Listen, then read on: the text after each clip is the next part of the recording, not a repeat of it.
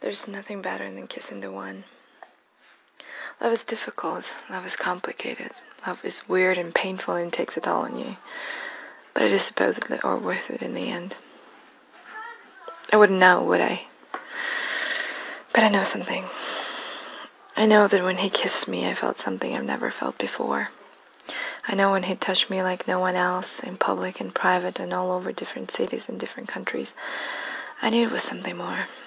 More than I could ever imagine happening with an almost stranger who I texted with for three months before I asked him out.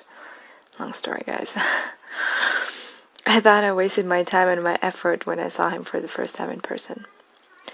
But hours passed and magic started to work its ways between us. If only I knew he was something. I never let go of his hand and I never waste time being angry at him. I never go a day without kissing him.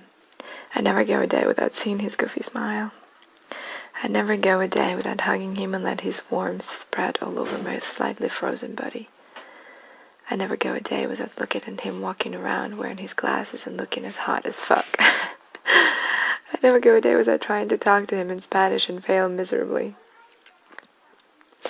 I let him correct me and let him charm me by saying something sweet in his mother tongue. But that was pretty much impossible, wasn't it? Living in different countries trying to create lives that couldn't possibly exist together. Sometimes I believe there will be a way.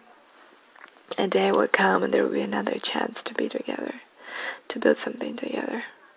Sometimes I'm so out of it that I wish I'd never met him. But it passes as fast as it comes because I am absolutely grateful and happy for a chance to meet a man who stole my heart. And because I am sure there will come a day we meet again. And maybe that kiss that made me feel like he was the one will repeat itself and make me the happiest girl in the universe. Someday. Well, now that I'm crying, guys, I have to say my goodbyes and wish you all a good day. And I think this is the last episode for today. So, hear you tomorrow.